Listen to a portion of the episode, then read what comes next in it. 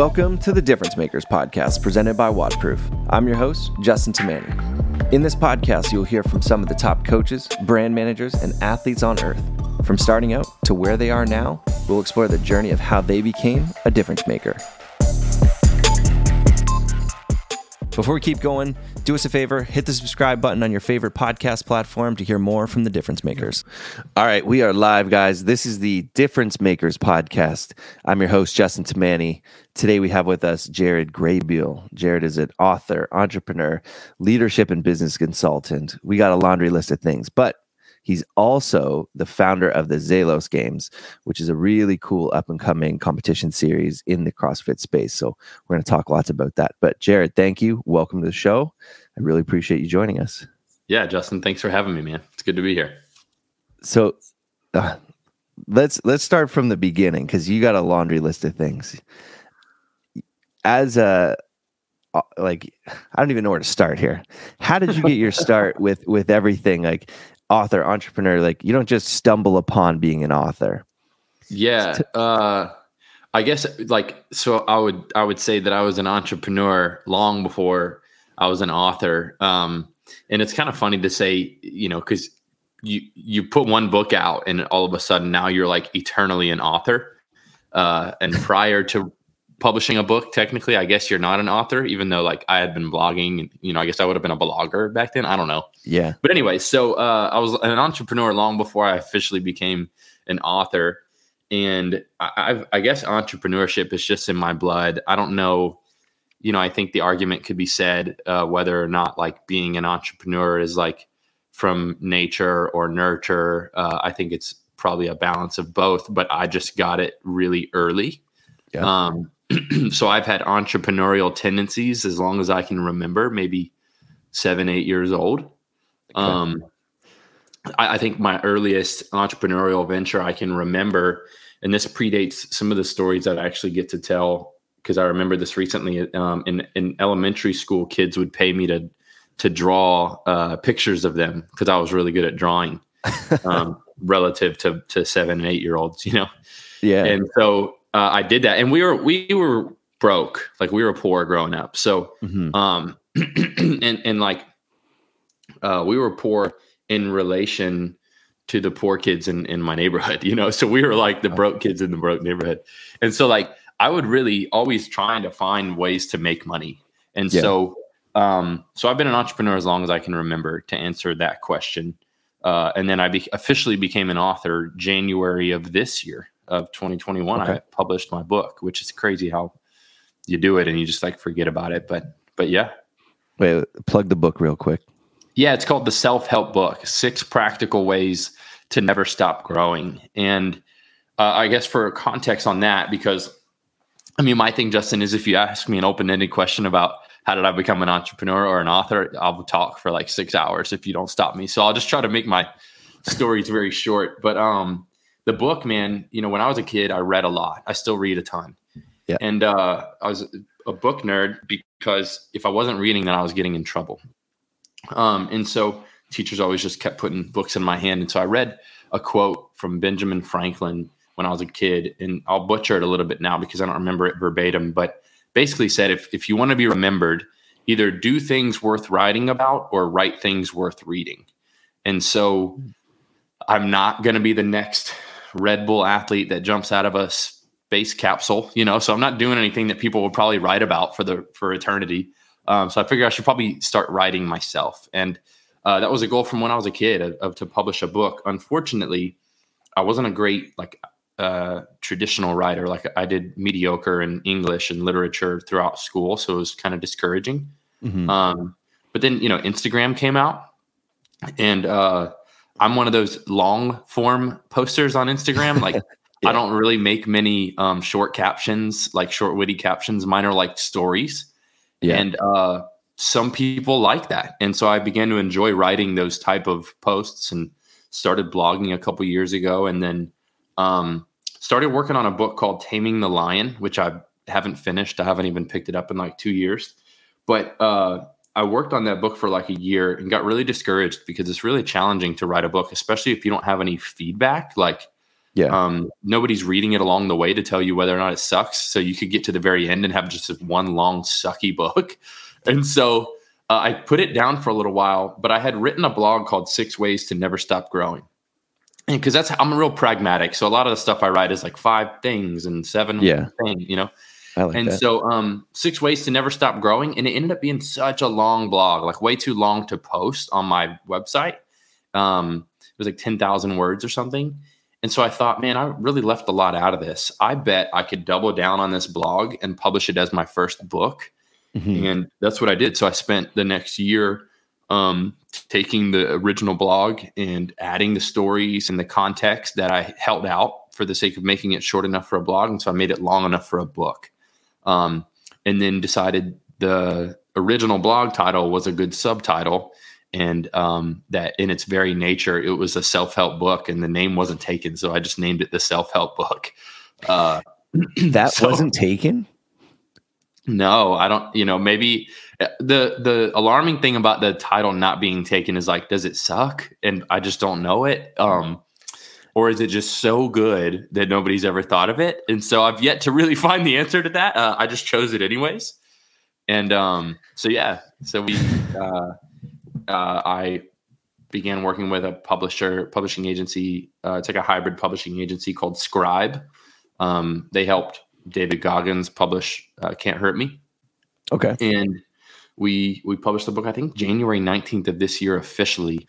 It's on Amazon. It's really anywhere online that you can buy books. But it's been really, really cool. Like I don't think too much about it because I'm very much one of those people that like does something cool and big, and then I just like move on to the next thing, which I'm working on in myself. But so sometimes I'll get a message from someone like, oh, I read your book. And I'm like, oh yeah, I wrote a book, like that's cool.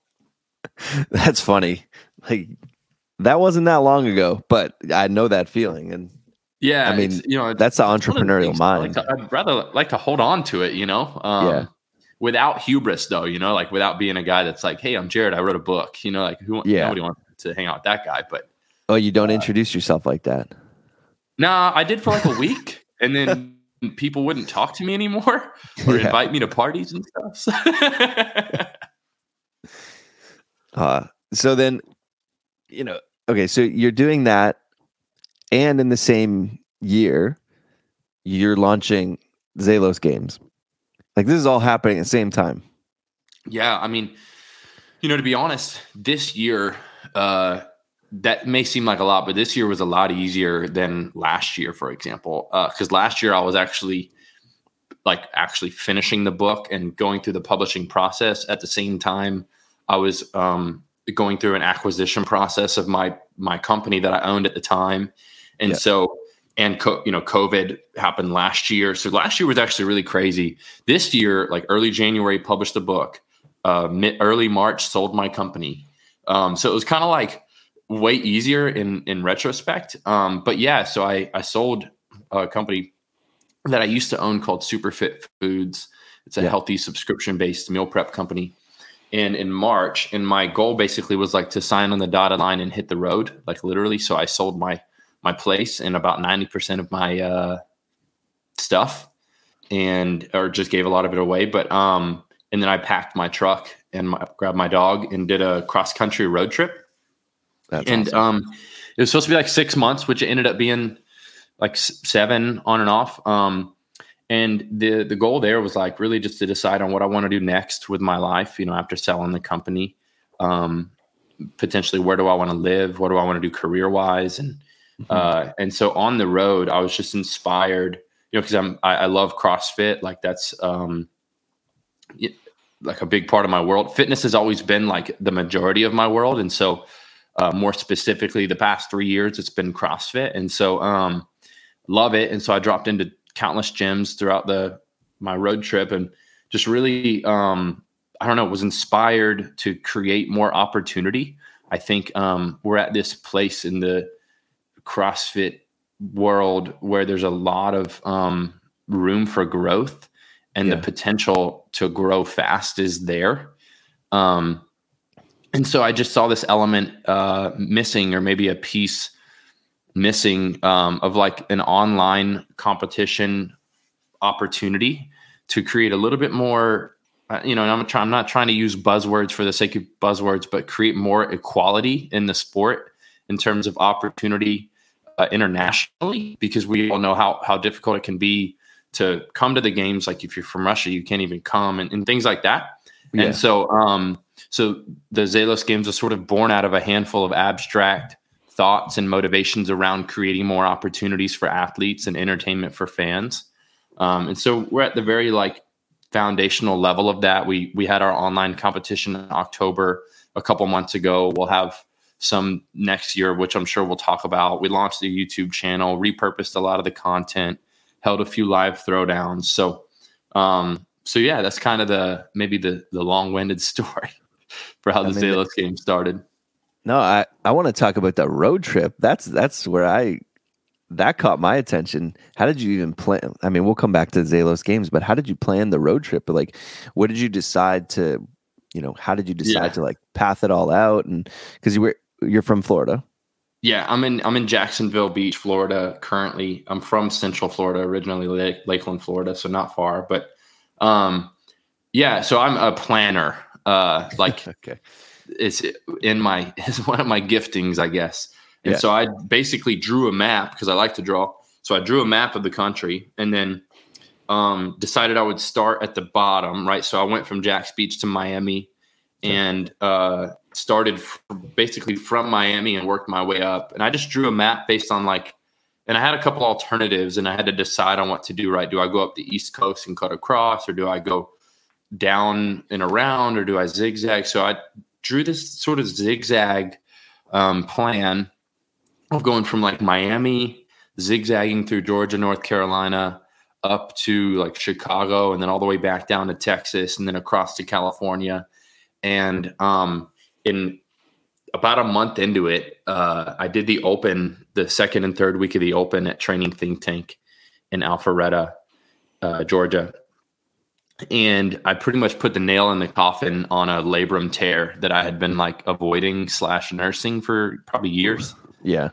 So that dampered my original journey because I just dealt with it for a couple of weeks and kept traveling, made my way through Nashville, through Kentucky, and then decided when I got close to Chicago, I'm my shoulder's jacked up. I got to do something about this. Mm-hmm. So then I drove back to Jacksonville and spent 2 weeks with meeting with doctors and stuff like that. Ended up getting stem cell. So I went back to Miami and got stem cell done. And then instead of going up to Chicago, instead of redoing the journey, I basically went back to Georgia, back to Nashville, spent some time in Cookeville, and then cut a cross. So I went through, whatever you need to go through to get to Texas, hung out in Dallas for a little while, then went through Texas, New Mexico, just a bunch of country, to get to, where did I go after that? Phoenix, Arizona, and then went through from Phoenix. I think I just cut straight to San Diego and hung out there for a little while, trained at Invictus. Really great training environment there. I mean, the weather in San Diego alone is just great. They've got this track that they run at, some of the Invictus crew that overlook. It's on a cliff. It's unreal. I don't like to run, but I loved running at this track. You just see the ocean and the waves crashing against the cliffs. It's pretty poetic. But so went to San Diego. Then I went through to Vegas, I think, after that. Spent some time in Vegas. That's where I met Justin, who ended up being, one of the catalysts to helping me build out the Zelos Games. He helped me program a couple of the workouts. Justin Kotler at Underdogs Athletics. Okay, yeah. And then went from Vegas, through Utah, which was really great. Loved driving through Utah and staying in, I stayed in a barn in the middle of nowhere. That sounds awesome, actually. Yeah, it was really cool. Woke up to chickens. There was these springs that you could sit in the water, it was hot springs. Yeah. So sat there, read a book, real gypsy type of stuff. The WODProof Pro experience contains hundreds of training sessions that will boost your progress, whether you're a beginner or a pro. Start your 7-day free trial now and get access to all of our top-level training programs. Search the WODProof app or click the link inside this episode description to find out more. And then made my way through Denver, Boulder. Hung out in Boulder for a little while. Loved it up there in the mountains. And then eventually made my way to Madison, which is where I think we hung out for a sec without knowing it. Yeah, we hung out for a minute, sat beside each other, watched an event. Yeah. Didn't even know it. So that's the road trip. And then I made my way back down. I got a bunch of friends in Nashville. So I hung out in Nashville for a little while, went back to Cookeville, went to St. Louis, hung out with a couple friends at First Form, and then made our way to Florida. And then I've been traveling still, but mainly flying around since then. But that was the road trip, man. It was a journey. That sounds like a journey. That sounds fun. Like, as you're telling me about it, I'm like, man, I should do something like that one day.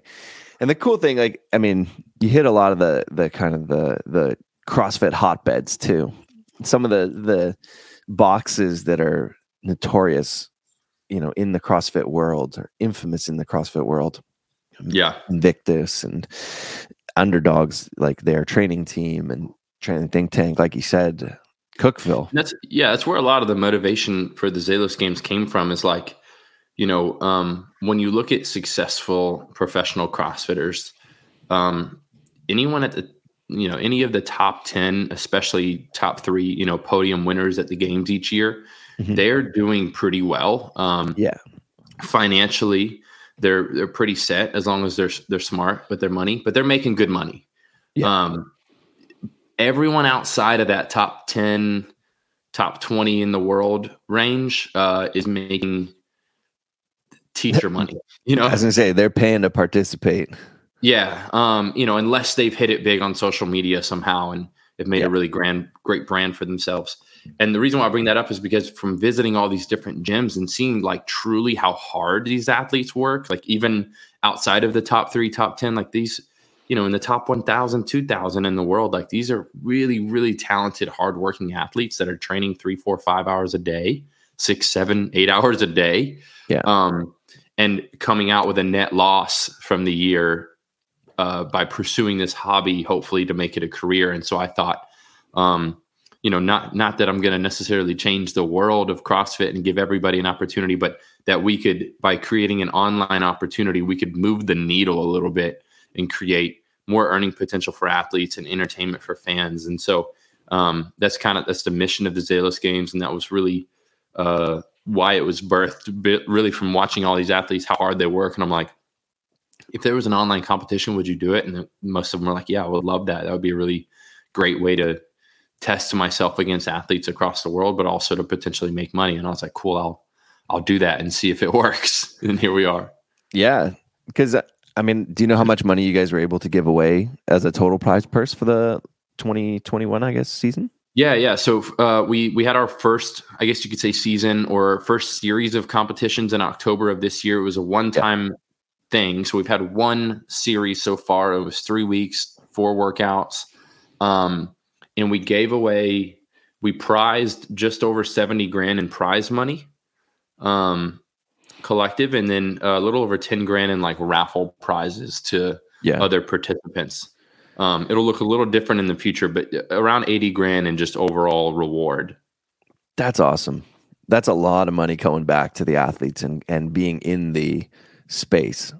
Yeah. Yeah. And like, that's the goal, is to catalyze positive change, whether it be to continue to grow the Zelos Games into some big successful online competition that culminates into an in-person event maybe, or if it just motivates these other vendors and brands to just up the ante, like either is fine with me.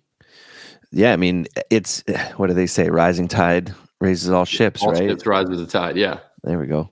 So I mean, if you're able to bring in that much and everybody else starts to recognize that and everybody else starts to get behind these online competitions, showing that they worked, man, that's a good thing for the athletes everywhere. And that's a good thing for the sport. Yeah. And that's the hope. I think one of the biggest things is like, there's so many online competitions. There's so many online, events to take people's focus away. But, you know, like, winner gets like $500 maybe, and like, you're giving away some serious money, the top earners. Yeah, and that's like, I wanted it to be something that attracts some of the best in the world, so recognizable names through the CrossFit Games, of course, but also people that you may not recognize because they don't get to go to the games because it might cost $20,000 or something crazy. You know, so we had a really diverse international leaderboard, mixed with people like Carrie Pierce and Daniel Brandon, but also with Yuko. I don't know how to say her last name. Sakayama.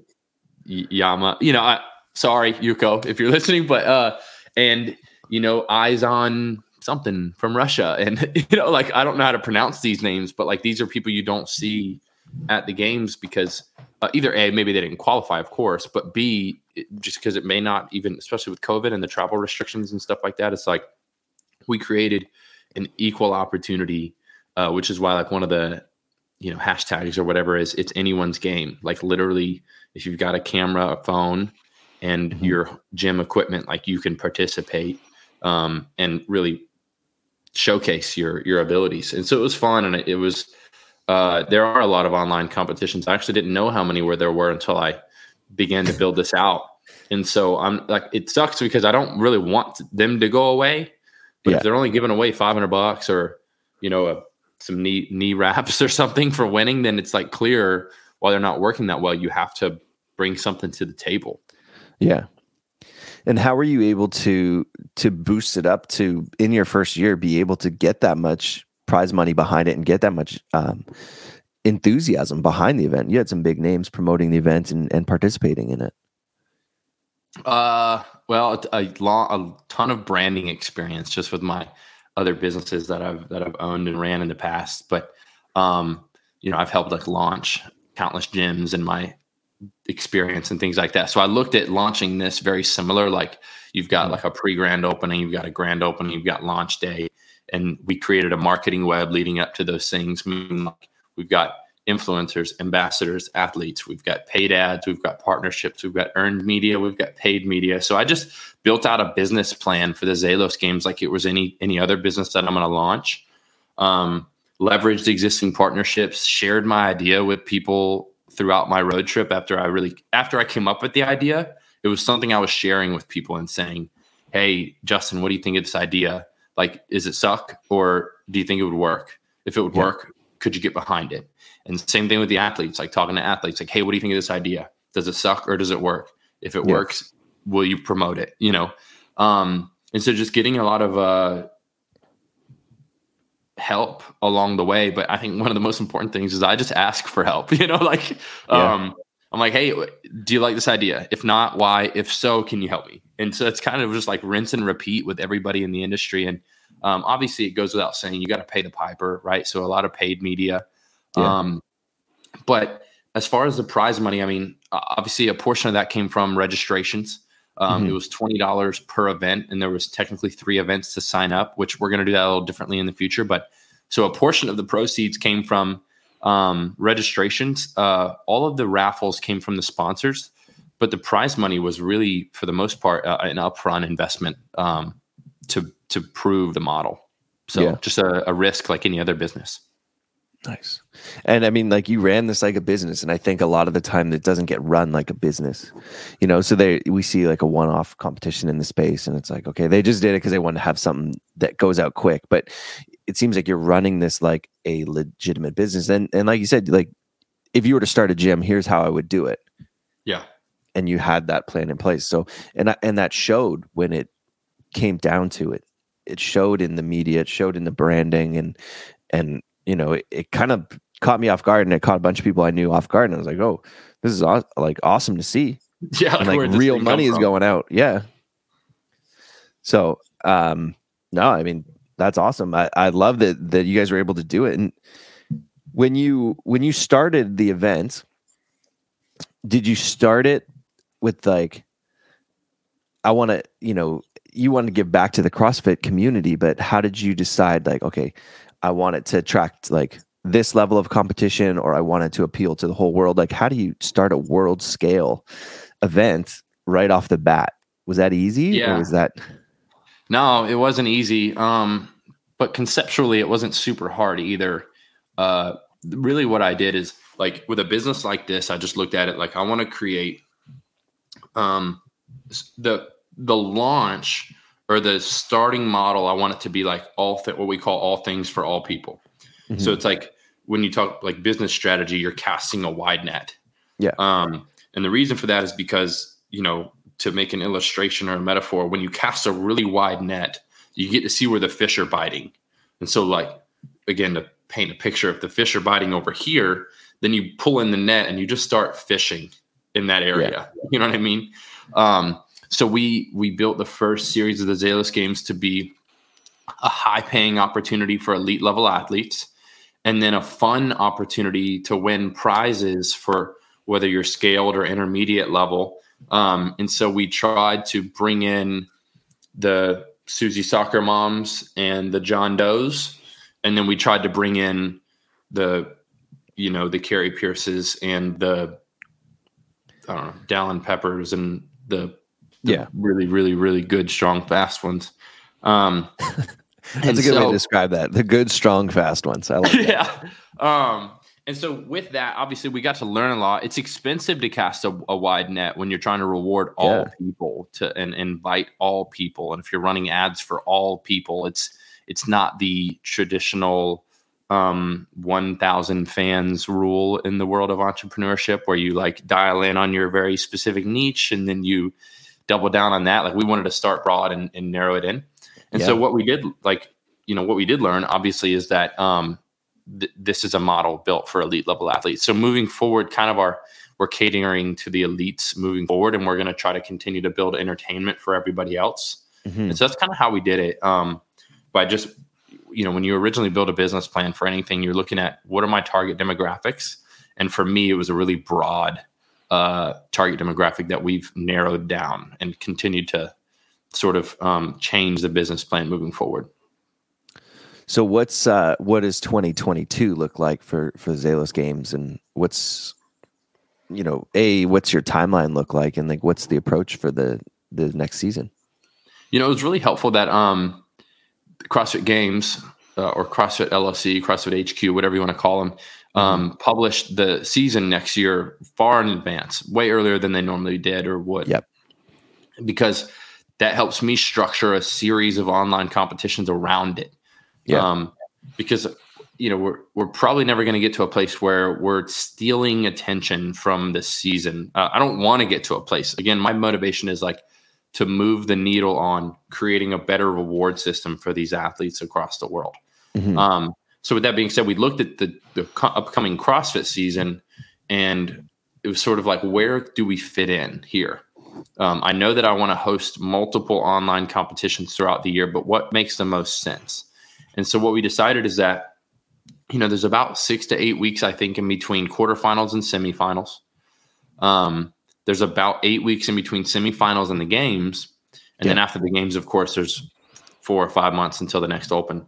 So what we're planning on doing is one, I think, May. I don't remember if it's early or late May, but it's smack dab in between quarterfinals and semifinals. We're planning on doing one smack dab in between semis and the games, and then doing one in the off season, late September, early October, just like the original series was. Yeah. A couple big changes though. We haven't announced this, but top 1,000 in the open qualifies to compete and win money in the Zelos Games. Does that make sense? Yeah. So like they pre-qualify essentially just by being in the open. Yep. And we, the way I look at that is like 1,000 people seems like a lot. But if 500,000 people are doing the open, the top 1,000 in the world are pretty neck and neck. 999 is probably not going to beat Tia in a workout. But from 999 to like 101, like those people are all relatively similar in fitness. Yeah. So pretty competitive, And so top 1,000 qualifies to win these pretty significant cash prizes. And the way that I see the one in between quarterfinals and semifinals working is, probably if you qualified for semis, you might not do this. But that's 300 people that go to semis. And so we've got 700 left. That, you know, you've got 700 people that thought they were going to make it to semis because they're so close. Yeah. Now they don't. So we get to fill that void, hopefully, for them. And these are still really great athletes. Oh, fantastic athletes. And if you want to do, if you want to do Zelos and semis, you're open to. We just don't expect everybody. That's like ramping up. You know, some coaches are like, "Hey, no, hold off," and that's fine too. And then same thing in between semis and the games. Like you've got 40 men, 40 women going, so chances are those people probably won't do Zelos, even though they can, and maybe a few will. Yeah, like the Carolyn Prevos of the world that like will just jump into anything knowing. Carolyn, let's just say Carolyn will. I'm going to shout out Carolyn. She's amazing, but she will compete in anything. You put like table tennis in front of her, and she will go and compete in table tennis. Like doesn't matter. She will like run through a wall and compete in it, and she's awesome. I know. So she's a great example of that. So like there's people like her that will probably do both, and we want to create an opportunity for them. And then same thing with the off season, which we imagine a lot of people will probably do. So that's the goal right now is 3 online competitions. Instead of them being 21 days long, they're probably going to be like 10 to 12 days long. Okay. Probably similar workout format, like four different workouts, but just in over the term of like 10 to 12 days. I think I kind of like that a little bit more. It's just like do your workouts, get them done. If you need to repeat, maybe you do it once, and then it's just like it's there. Yeah, and this is. Any of the changes we made are just from things we learned. Like most of the athletes, even though they had 7 days to do it, 6th to the 7th day, they were submitting their workouts and their time. So it was like 5 just empty days. Yeah. So we looked at it like, okay, we're probably going to do 4 workouts and we'll give them like 3 days to do each. So, 12 days probably. I like that. I like that format.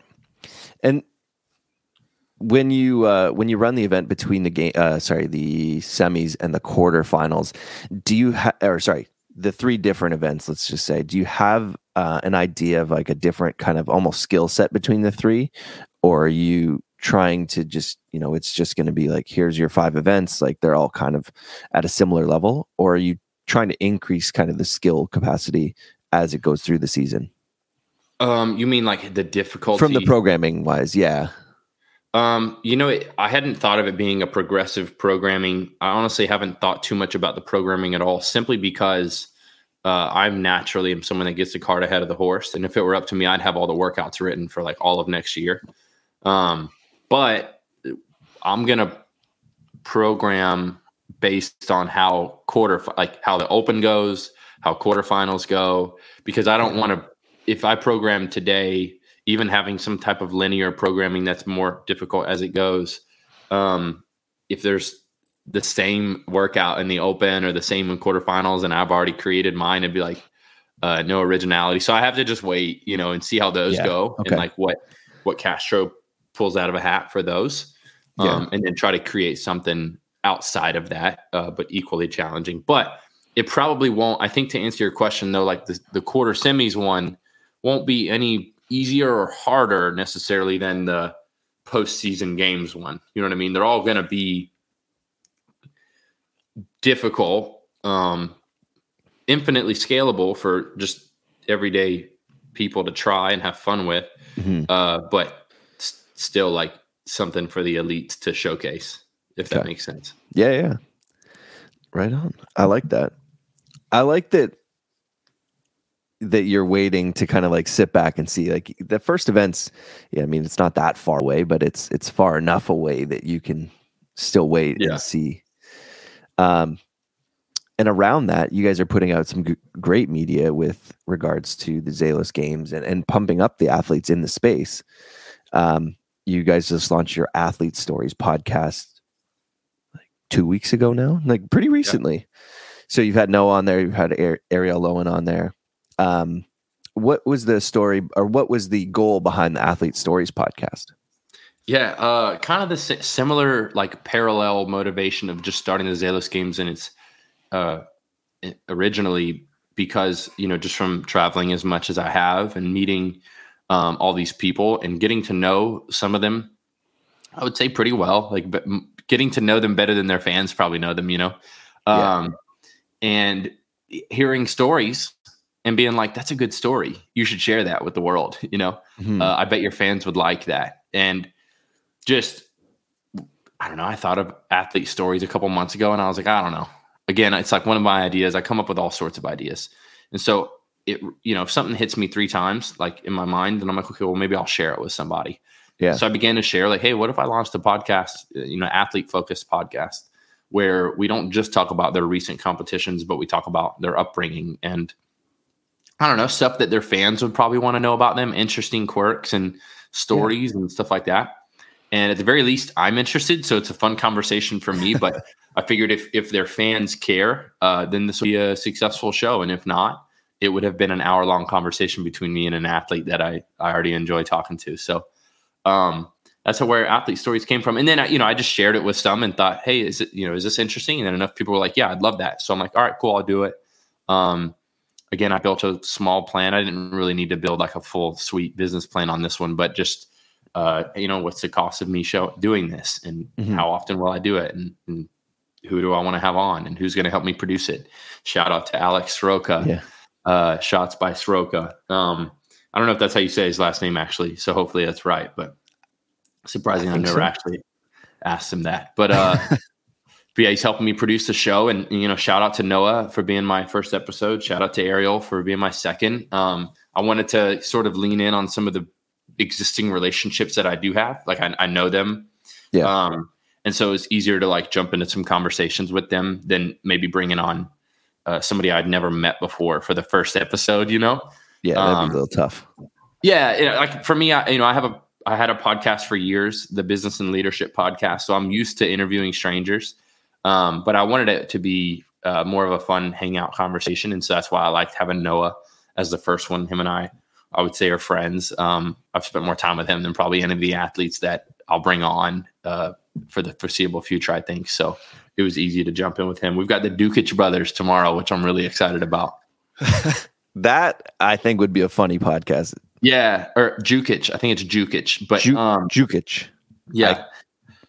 So, yeah, it was, and I battled with the idea, like, cause I wanted them to have their own airtime. I'm sure they're kind of tired of being grouped together, but I thought for a life story, it'd be fun to bring the brothers on, you know, like you'll get a completely different angle, I think. And I think this goes with any brothers, right? If you had you know, if my brother was sitting here, you're going to get way better stories. The fact that he's there to kind of corroborate or to be like, nah, that's not how that happened. Yeah. So I'm excited about it. I've had fun with it. I love genuine conversations with people. And so these are, for me, these are just that, like getting to dig into the minds and the lives of some of the highest performers physically that we know. So, yeah. I think that's why I love podcasts so much. Like all I listen to is podcasts because you get that genuine. I mean, for the most part, it feels very genuine depending on who you listen to. Sure. Like I think Rogan is the GOAT for a reason. Rogan gets the most genuine conversation, outside the box thinking, but it's like, you know, 3-hour conversation. Like you can't just promote some one thing for 3 hours. Yeah. You're going down like multiple rabbit holes. They're in many cases, they're getting drunk or high. So they're just like, they're hanging out, you know? Yeah. And I enjoy that. I didn't want, you know, I think Rogan has enough clout to do 3 hours, same as like Tim Ferriss and stuff. Oh yeah.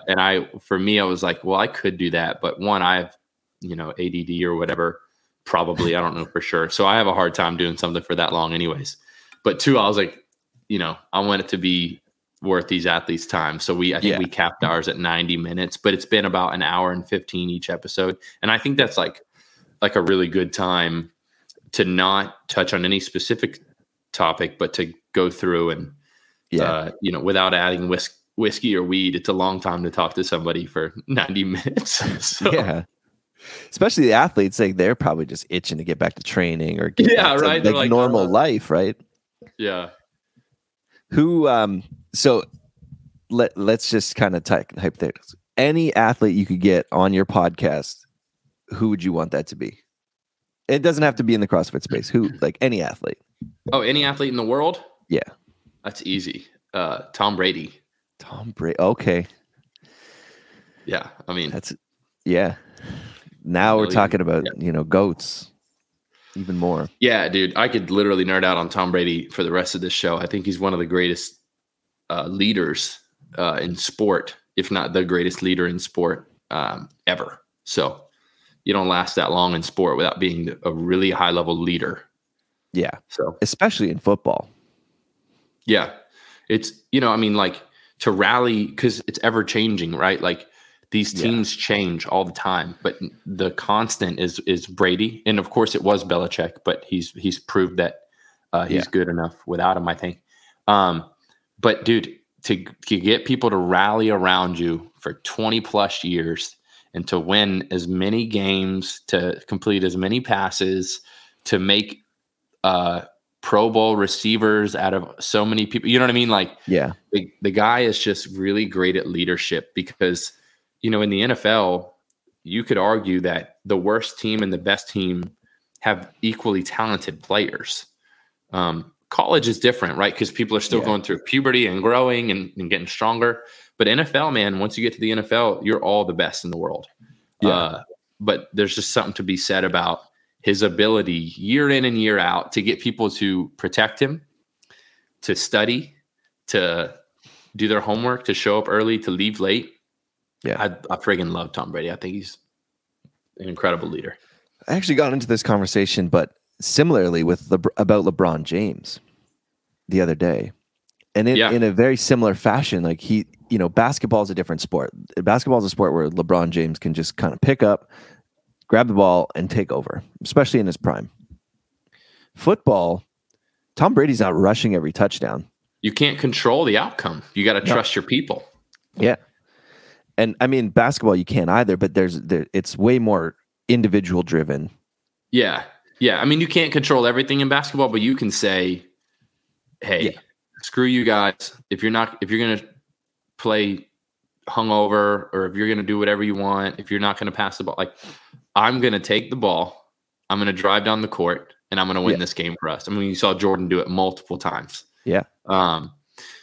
Football, like you said, Brady can't be like, screw you guys, I'm going to RG3 it and just like run. No. He's just got to trust his people, and they got to play the plays every single time. And it's amazing that he's, you know, as old as he is, he's been in the league as long as he has been, and he's not slowing down, at least not much. No, I wouldn't. If anything, he's getting faster. I mean, he's ran the ball more times like the past couple of years that he did in like 10 years. So he's playing a little bit more aggressively in some ways. I would say, but no, dude, like I said, I could talk about this guy forever because I just think leadership is hard, and to be in the spotlight is hard. Like I have like one like micro portion of the spotlight that Brady has, right? And it's tough to like not make mistakes year in and year out publicly, and so like for him to go this long without extreme drama or fallout or getting in trouble for not paying his taxes, right? Like there's so many things you can do when you're in the spotlight. Yeah. And he's managed the spotlight extremely well. And I just think it's something to be said about 20 plus years in the spotlight as the greatest of all time. And to still be doing it, and nobody is objecting that he's the GOAT. Makes me think of Rich Froning, if we're going to go back to the CrossFit conversation, because anybody that trains with that guy will tell you that he's the best. And that's something to be said about his talent and work ethic. If everyone around you, like a bunch of other games athletes, are saying like, no, Rich is the best, then that's kind of the same thing. And I mean, that's like Rich kind of defined the sport in the way that people train and people go about their business now. He kind of created the model for it, I guess, in a little bit of a way. Yeah, like 3 a days and like eat, train, forget to eat, train some more, then maybe eat after that. I mean, I've never had the pleasure of being in that environment with Rich, but it's, you know, from afar, like everything that they've done with the Mayhem Company, the gym, the company, the program, like there's so many streams, and they're giving a lot of opportunities for their athletes to grow as athletes and in the space and make a living in the space. And that's, you know, you got to just commend them for that. Like, to be able to make a living in this, it's still a very young sport. Yeah. And not have to worry. It's amazing. And, you know, I commend you for that too, is like, you're giving more opportunities for people to be able to grow this sport. So, hey, what you guys have done and what you guys are going to be continuing to do, I'm excited for. Thanks, man. Yeah, it's been a lot of fun for me. I think whenever I sold my last company, I promised myself whatever I do next will be fun. Because if I'm being honest, it wasn't always fun running a subscription-based nationwide healthy meal prep company. The mission, I was driven by the mission of what we did. You know, we sold healthy food, which I think makes a great impact on the world.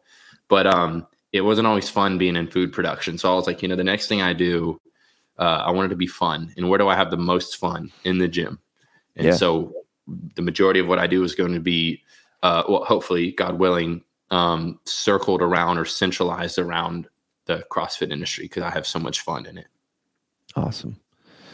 Well, thank you for joining us, Jared. Before we go here, where can everybody find you? I'm probably most active on Instagram. My Instagram handle is at Jared Axel Graybeal. I think it's on the screen right now. That's the best place to find me. I mean, my email and stuff is on there if you want to reach out for business purposes, but Instagram for sure. All right. And then you got the Zelos Games, at Zelos Games. Yeah, at Zelos Games, zelosgames.com. Either one of those works great. And we're on YouTube. The Athlete Stories podcast is anywhere you can find podcasts. Awesome. Jared, thanks so much for joining us. Guys, this has been The Difference Makers. Good luck training, and we'll talk soon. With the WODProof Pro experience, you'll get instant access to training programs from some of the best coaches on the planet. From full training programs in the gym and at home, to movement-specific programs for weightlifting, gymnastics, engine, endurance, rowing, and more. We have a program that is designed for your needs, whether you are a beginner or a pro. Every training session introduces a series of questions. Am I happy with my performance? Where could I have gone faster? When will I be ready to go again? For WODProof Pro athletes, also this question: what can I learn from that workout? With a WODProof Pro subscription, you gain access to a complete training toolbox. From a full-featured exercise log, to side-by-side comparisons, to the ability to record your heart rate right alongside your rounds and reps. You have at your fingertips everything you need to learn, to make progress, and to go into tomorrow's training more prepared than today's. The best athletes are the best students, and with your WODProof Pro subscription, you will have in your pocket the education you need to elevate your training and uncover the many lessons that every single workout offers you. Subscribe today so you can get better tomorrow.